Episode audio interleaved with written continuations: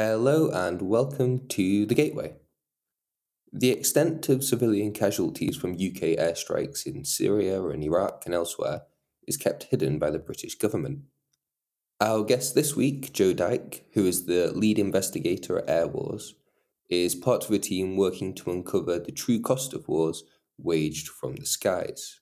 I begin by asking Joe about some of the recent investigations published by The Guardian carried out by Airwars.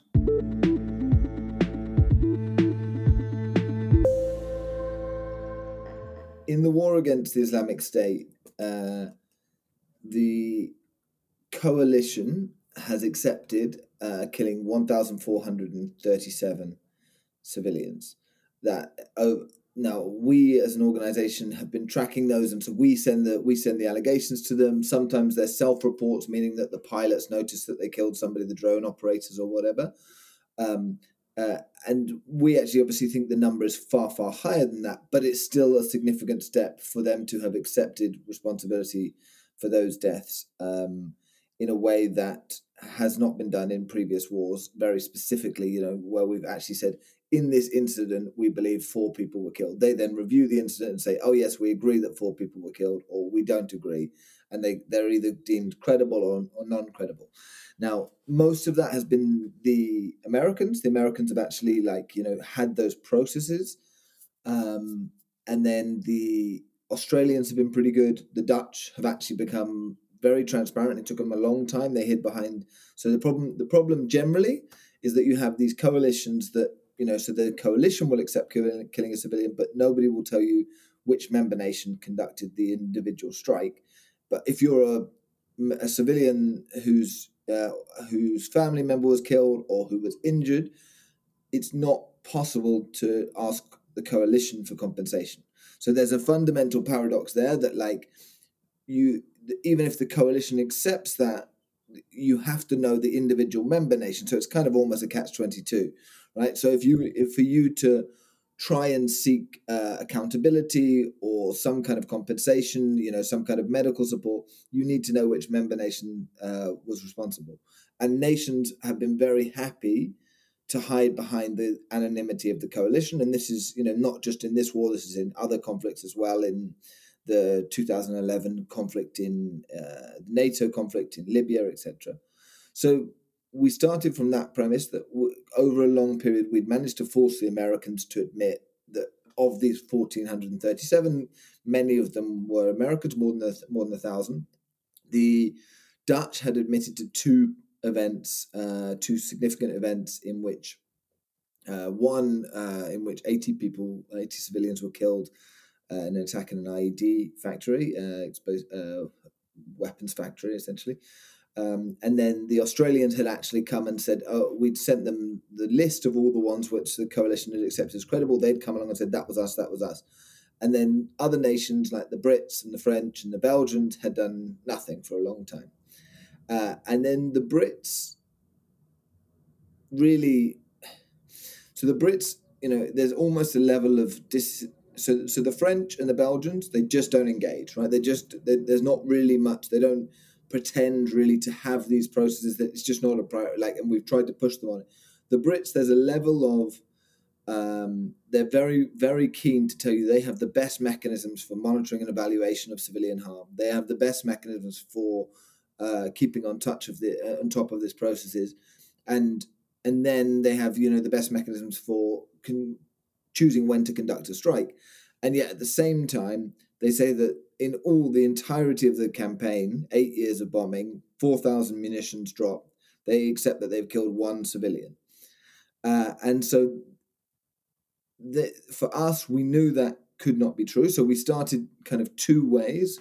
One was we started uh, the New York Times, uh, after a big legal case with the Americans, got hold of 1,300 internal um, civilian harm assessments uh, which are uh, assessments of civilian harm by uh, within within the coalition. So how the coalition decided that those people, but some of those were incredibly detailed and included things like chat logs. So where the two drone operators were having a conversation about what they what they and so by then spending we spent several months matching those to documents released to us by the Brits from FOIA, to the statements the Brits made at the time, to the statements the Brits made afterwards, matching those over a long period of time to work out eight incidents in which we're almost certain, or as certain as you can be without, you know, um, verification, that the strike that the coalition said killed civilians was conducted at least in part by Brits. So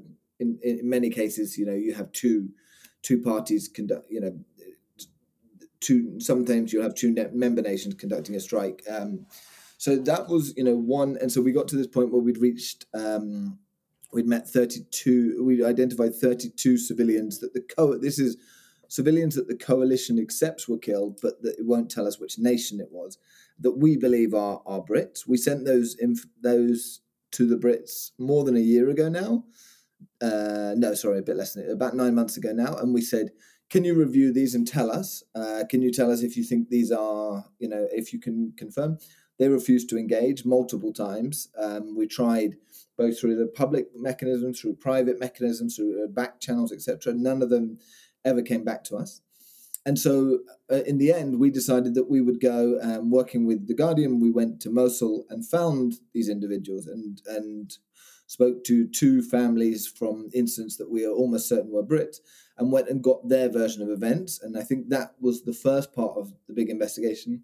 And then the second part of the investigation was okay, well, we've we've identified additional cases, but what about that original one? Because as I said, they've accepted killing one civilian. So we then tried to drill into that incident, um, and that's taken me about a year um, to understand what we thought so we were trying to identify that person to see if that person would then be eligible for you know some kind of compensation the victim. And actually what we found you know as i say like we went looking for a victim and actually we found a missing airstrike. Um, there was no record in the RAF's own records so these are the records that they released to us via freedom of information request of their airstrikes. That rec- that strike did not appear. Uh, the coalition reviewed the same evidence and found that there was no evidence of a coalition strike. I can send you the exact wording. It's slightly um, found there was no evidence of a coalition strike. And we spoke to, I spoke to every single Syrian organization that tracks civilian harm uh, to try and ask them whether they had anything that matched up on that date. Uh, and they didn't. Uh, and so we, we're basically left with this incredible situation where the UK has accepted killing one civilian in eight years of bombing, uh, and in the, and that civilian there is no trace of either that individual or the strike that, that killed them. And so that's why we're now at the stage. So we had filed a FOIA Freedom of, Freedom of Information request about uh, two years ago, asking about the details of that strike and how they reached that decision. Um, so we spent uh, we've we uh, the Ministry of Defence refused that FOIA, saying it was a national security issue. We then appealed that, went to the Information Commissioner, then appealed that, and now have gone all the way up to tribunal, where we're hoping that later in this year the UK uh, courts, or it's a, it's a tribunal, will rule that we have the right to understand how that decision was re- re- made. Mm-hmm.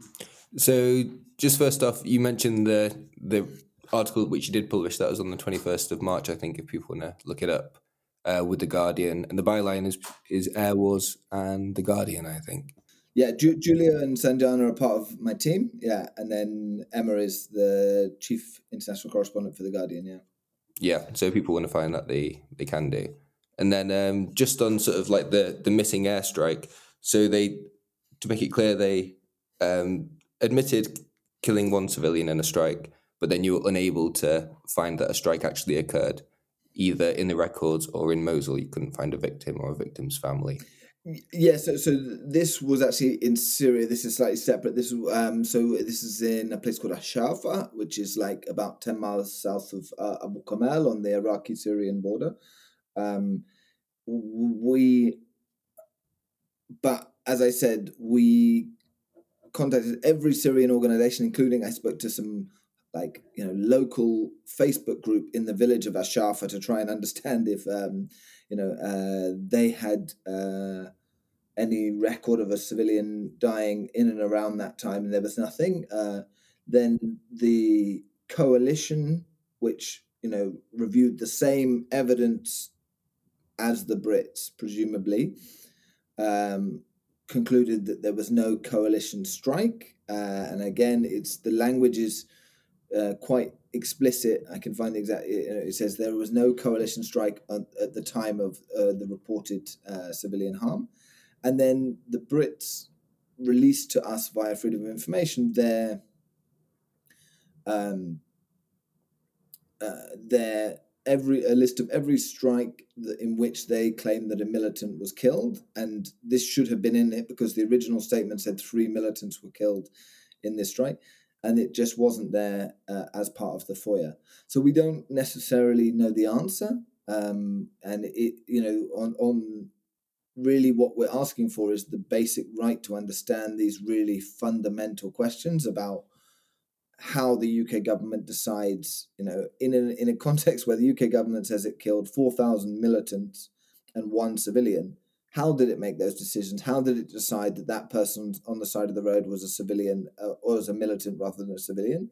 And we really don't know anything about that process. We have a pretty good idea when it comes to the Americans, to a certain extent with the Australians, much more with the Dutch now. Uh, and the Brits are, uh, I think uh, we describe them as a black box. Uh, the Ministry of Defence continues to be a black box. And for that reason, we're taking it to tribunal because we think it really matters whether we know the answer to this. Yeah, I guess. I mean, it might seem that it was just an attempt to what muddy the waters and sort of a bit of disinformation, right? Yeah, yeah. I mean, we have a, a bunch of theories. We have a bunch of potential answers. None of them really fully un- make sense in the sense of, you know. Uh, so, I mean, for context, the the announcement by Gavin Williamson, who was then the defense minister, came out one day after the BBC had just reported that the the UK knew that there were allegations of civilian harm and was ignoring them uh, from its strikes. So you know there was a, a real moment of pressure. Uh, we don't know what happened in between then and um, the uh, you know 24 hours later when he he gives a statement to Parliament that says one civilian was killed. We don't know anything about that. We asked Mr. Williamson, he didn't respond. We asked the MOD, they didn't give us any details. So, you know, the the obviously the that that leads space. It leaves space for like suspicion and confusion, and you know that you know maybe somebody was told to. Uh, come up with a, a, a civilian uh, or to find some civilian harm and then was doing it in, in a very you know over a short period of time and it was done at a rush rate and mistakes were made. But we don't have any evidence for that right? And and what we really need is that uh, that that is why we want to understand how this decision was made. The the ministry of defense released a statement to the guardian last week which said uh, and I can find the exact quote, but it said uh, that there was a very thorough process done by uh, military officials that concluded that this individual was killed. Um, and we don't know that that's not true. We just know that there are all of these huge discrepancies between their version of events and then what seems to be the public record. And so, you know, in that in that circumstances, we think it's absolutely fair to ask the government to give us some basic answers about how they decide who they've killed, whether the person they've killed is a, a, militant or a civilian, and who makes that decision. Is it actually, you know, going up to the ministerial level? Is it is somebody in the MOD, or is it somebody in the RAF and the military? Uh, and we, yeah, we've been trying for many years to answer those questions, so we've decided it's time to take them to tribunal. Yeah, and how do the Americans keep their records? You said they're they're much better than the UK. Well, so so the Americans really what happens in America is that there are politicians who really care about this. Um, Elizabeth Warren, uh, a couple of other senators, uh, Leahy, who's just uh, stepping down, uh, quite a few uh, House members who really have forced this onto the agenda. So uh, ne- since 2018, the U.S. Congress, sorry, the U.S. Department of Defense has been forced to report or legally obliged to report to Congress the civilians that it kills, that it, it accepts killed every year, right? And that there's a level of transparency. And also, um, on the other side, you had Azmat Khan, who's from the New York Times, who basically single handedly forced them to release all of these documents that allow us to understand the kind of what we call like the, the bureaucracy of death, how they actually go through that process of deciding who they've killed, whether that person killed is a civilian or whatever. But a lot of that's come because the American politicians uh, have been willing, and actually on both sides of the house, the ones I named are, are Democrats, but there are actually some Republicans as well who have really, really made this an issue that they care about. That, like, if we are going to conduct warfare around the world, and we have to be accountable for the mistakes that made, and that, like, you know, actually, I think if you speak to most military people, they say actually that you know the limiting civilian harm is really really important for their like strategic goals as well right? Uh, for the goals that the if you want to um, succeed in a particular conflict that's you know you have to limit you you can't be seen to go around killing. But if you're not learning the lessons if you're not looking at the process of which you're killing civilians and why you're killing civilians then you you you're basically going through the same process again and again and again uh, and really, what we have struggled with in the UK is that there's just not politicians that are willing to put this as an, an, agenda item, right? It's the, you know they're willing to vaguely support it. They might do a parliamentary question, but they're not willing to get up and say, you know, okay, well, we need to have accountability around the actions of the UK military. Uh, and I think that is a distinction between us and the United States, where that has happened over the last uh, really over the last 10 years but the we're in a p- position now where um, we understand the US processes because all of this documentation has been released we understand how it works who makes the decision and you know we we can criticize those policies but we also understand them properly yeah um, whereas in the UK as I said it's a complete black box there's a kind of weird disinterest in foreign policy and war in the UK generally, I think, and in the UK press, isn't there? Do you think part of it, I feel, might come down to this fact that no one knows whether or not we're at war with a certain country or who with within that country, which groups, uh, and the way they've sort of splintered off and the coalitions which have formed? Do you think that sort of clouds accountability a little bit? Yeah, and I think it's it's been a very interesting year in the sense of the same belligerents that we have been pushing for many, many years to talk about accountability are now very keen to talk about it when it comes to Russia and the uh, um, the activities of Russia and you know the abuses of Russia. Like the, you know we are uh, documenting those as an organization. We're not an organization that only attacks. You know that only like criticizes and holds uh, Western powers to uh, account we are we have a whole team that are documenting abuses by Russia, and and you know there there's been this very clear commitment from uh, Western politicians to talk about accountability, to like front to say that it's a really important matter and that we should be talking about it front and center, etc. In a way that like is it's hard to not see as hypocritical mm. um, because there really is no interest in doing that when it's the actions of your own military.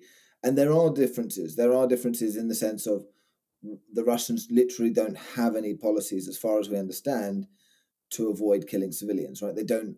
Uh, they just it's there's not there's not they're not going through the processes that but but at the same time that that that isn't an excuse for when it goes wrong and for understanding the human impacts of your uh, activity. And so, you know, the idea that the MOD that essentially marked its own homework said that it has 4,000 militants killed, more than 4,000, and one civilian is then talking about the need for accountability from the Russians. It just it, it it's quite difficult to hear sometimes because we've, we've been trying for many years to engage patiently uh, with the MOD yeah, and they're just there's just not really much appetite. So, just how visible literally the war in Ukraine is compared to Yemen or Syria or Iraq. I often see uh, one British newspaper, a tabloid, always puts up on the internet. I'm sure you've seen it. The videos of bombs being dropped from drones and things like that, and it's mm. always done in kind of like a celebra- celebratory way. And you know, it ends up in you know a few Russian you know kids, Russian soldiers getting killed. That seems unimaginable to happen in Syria or Yemen or Iraq. I think. Yeah, I, I mean, actually, not not to directly, but like actually, there was an element of that during the the war against ISIS, where the RAF would release a video of a drone strike, uh, and with no context, no explanation, you know, say we were targeting an ISIS command and control node, and then it would be put in a paper or something like that in online, and you'd be like, well, okay, but do we know what do, do we know that it was successful? Do we know that it didn't hit the wrong target? Do you know uh, all of these things? Um, so like yeah, there's, but yeah, as you say, I think the war in Ukraine is incredibly um, uh, front and center in terms of people's minds in a way that it, having spent you know ten years in living and working in the Middle East, it's been very hard to, to focus people's attention in on the war in Syria on the war, uh, you know, in Israel Palestine, on Yemen, you know, on all of these kind of conflicts that um, low level conflicts that have kind of ticked over. It's been very, very difficult to, to, get people to to pay attention to these, and and I think there is there are you know reasons that we can go into, but you know, there's clearly like. Um, structural reasons there that that um, why that why this is uh, uh, so front and center and why other other conflicts are kind of forgotten about and yeah um, I think that that's a that's a challenge for us in our organization. Does the um, the technology of air wars, so drones, high altitude bombing and things, does it lead to its own specific forms of secrecy and cover ups. And at the same time, do these types of attacks also allow gaps for investigators like you to work in, which you might not have been able to work in if it was foot soldiers, um, for example? That's a really good point. Yeah, I, I think um, on a on a very practical level, an, uh, an airstrike leaves a much more significant uh, physical remnant, right? In the sense of if you if you drop a um, ammunition ammunition from the air, there will you know there will be significant damage to the ground, even if it's a relatively small, even if it's a hellfire or whatever. There will be damage uh, in a way that if, for example, you you know take somebody uh, aside and then shoot them, which is you know sadly what we've seen a, a lot of um, Russian activity unless somebody happens to have filmed that, the uh, evidence there is no physical evidence apart from the body, right? Whereas in the context of an airstrike, you can clearly see there will be shrapnel, there will be remnants in the sense of uh, fragments, even that the that you can try and document, right? Um, that you can try and find that also, you know, the perpetrator cannot control where those land because they're they're just conducting an airstrike, right? They don't. Whereas if you know if somebody uh, shoots somebody, they can uh, you know remove the body, put the body in a different place. They can take the bullet away. They can you know remove all of those. They can clean the you know. If you conduct an airstrike, yeah, absolutely. You you don't control the the post uh, post impact scene, right? Because you're 18,000 feet, uh, your drone is 18,000 feet in, in the sky. So that does leave uh, a clearer picture um, for investigators like myself and for other organizations, you know, uh, but it doesn't mean that, you know, uh, yeah, I think there's certainly that that is an element. It's clearer, it's easier to track individual airstrikes than it is to, uh, to track small arms fire, um, which uh, is something that with is difficult with particularly with Ukraine because there is so much small arms fire uh, and the line between uh, also between artillery we can go into sorry i'm going into slightly nerdy world but like the difference between an artillery strike and an airstrike is quite significant as well right um, in, in terms of civilian patterns of civilian harm etc yeah mm-hmm. and i suppose or i'm guessing that you're more you're less likely to have um, a sort of disenfranchised soldier who's witnessed a terrible crime. I'm thinking of like My or something like that, um, and it, and them then going to a to a journalist who will sort of investigate the story and write it up.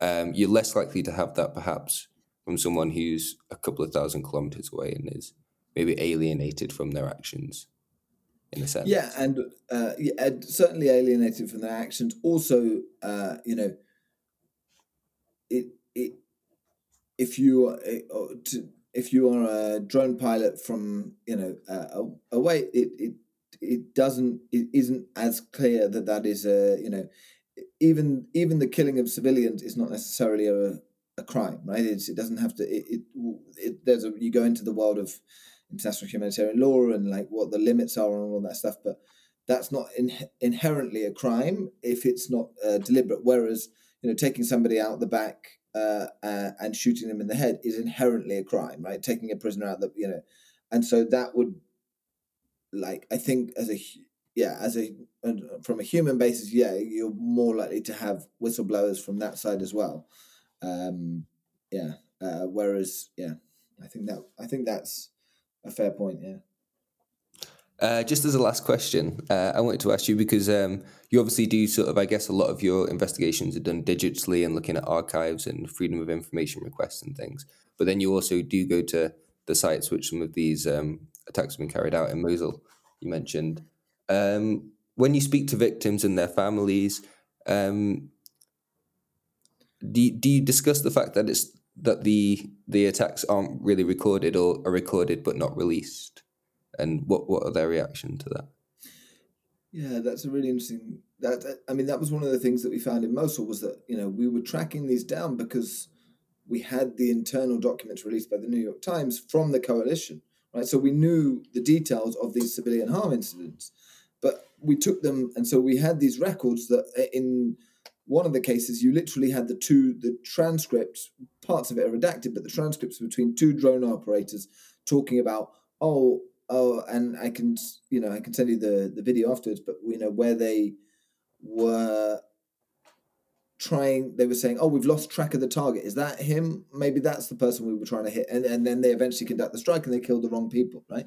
And all of this like really really vivid information of an understanding of what happened and the family that were involved didn't even know it had been investigated by the coalition. They had never been reached out by anybody from the coalition, but from the Americans, from the Brits, etc. They had no idea that this document that basically portrayed them the failures that led to the death of you know one of their uh, a six year old child. They had no idea that that process had been gone through, uh, and it was just it's it's quite difficult then to have that conversation and say you know, we actually know what went wrong in the the most um, the hardest moment of your life. We understand the failures that led to the death of your six year old child. Right? That's a very difficult um, thing to say, and in a way, you know, Mosul is not uh, Syria, right? You can you can get to Mosul relatively easily. It's relatively safe. Um, there's no reason why militaries couldn't be doing this themselves if there was a real equi- equi- uh, commitment to accountability, etc. Like, um, it it shouldn't necessarily be the role of investigative journalists to go and and find these people and, and match these documents up with the historic record, right? Um, and yeah, that that's been that was something that was quite difficult, and then also being very clear with them that you know we're just journalists right? We we're going to take this and we're going to report it but really what they want is some kind of accountability and uh, we don't have the ability to offer them that. That's always difficult when you know people i think you come in and say look i have this information about what happened to your family. They feel like okay well then you must also be able to explain um, or must be able to offer solutions that sometimes you, you can't. Mm-hmm. Thank you. And uh, good luck with the, the legal case as well as you go forward. And people can uh, people can um, donate right to, to Airwars and to the case if they they're want. They're very welcome to on our, on our PayPal. They're very welcome to. It's at the bottom of the, the news article. Yeah.